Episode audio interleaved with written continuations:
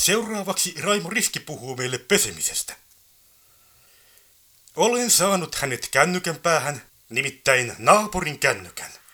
Kaikkihan tietävät sen, että jos raha joutuu pesukoneeseen, on toivottavaa, että kyse on kolikoista.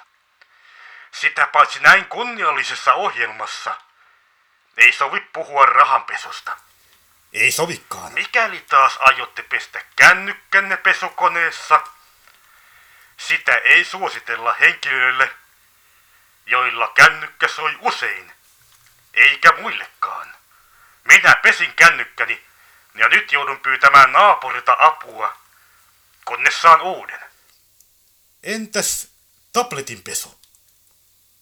Onko sinulla mitään sanottavaa siitä? Ei ole.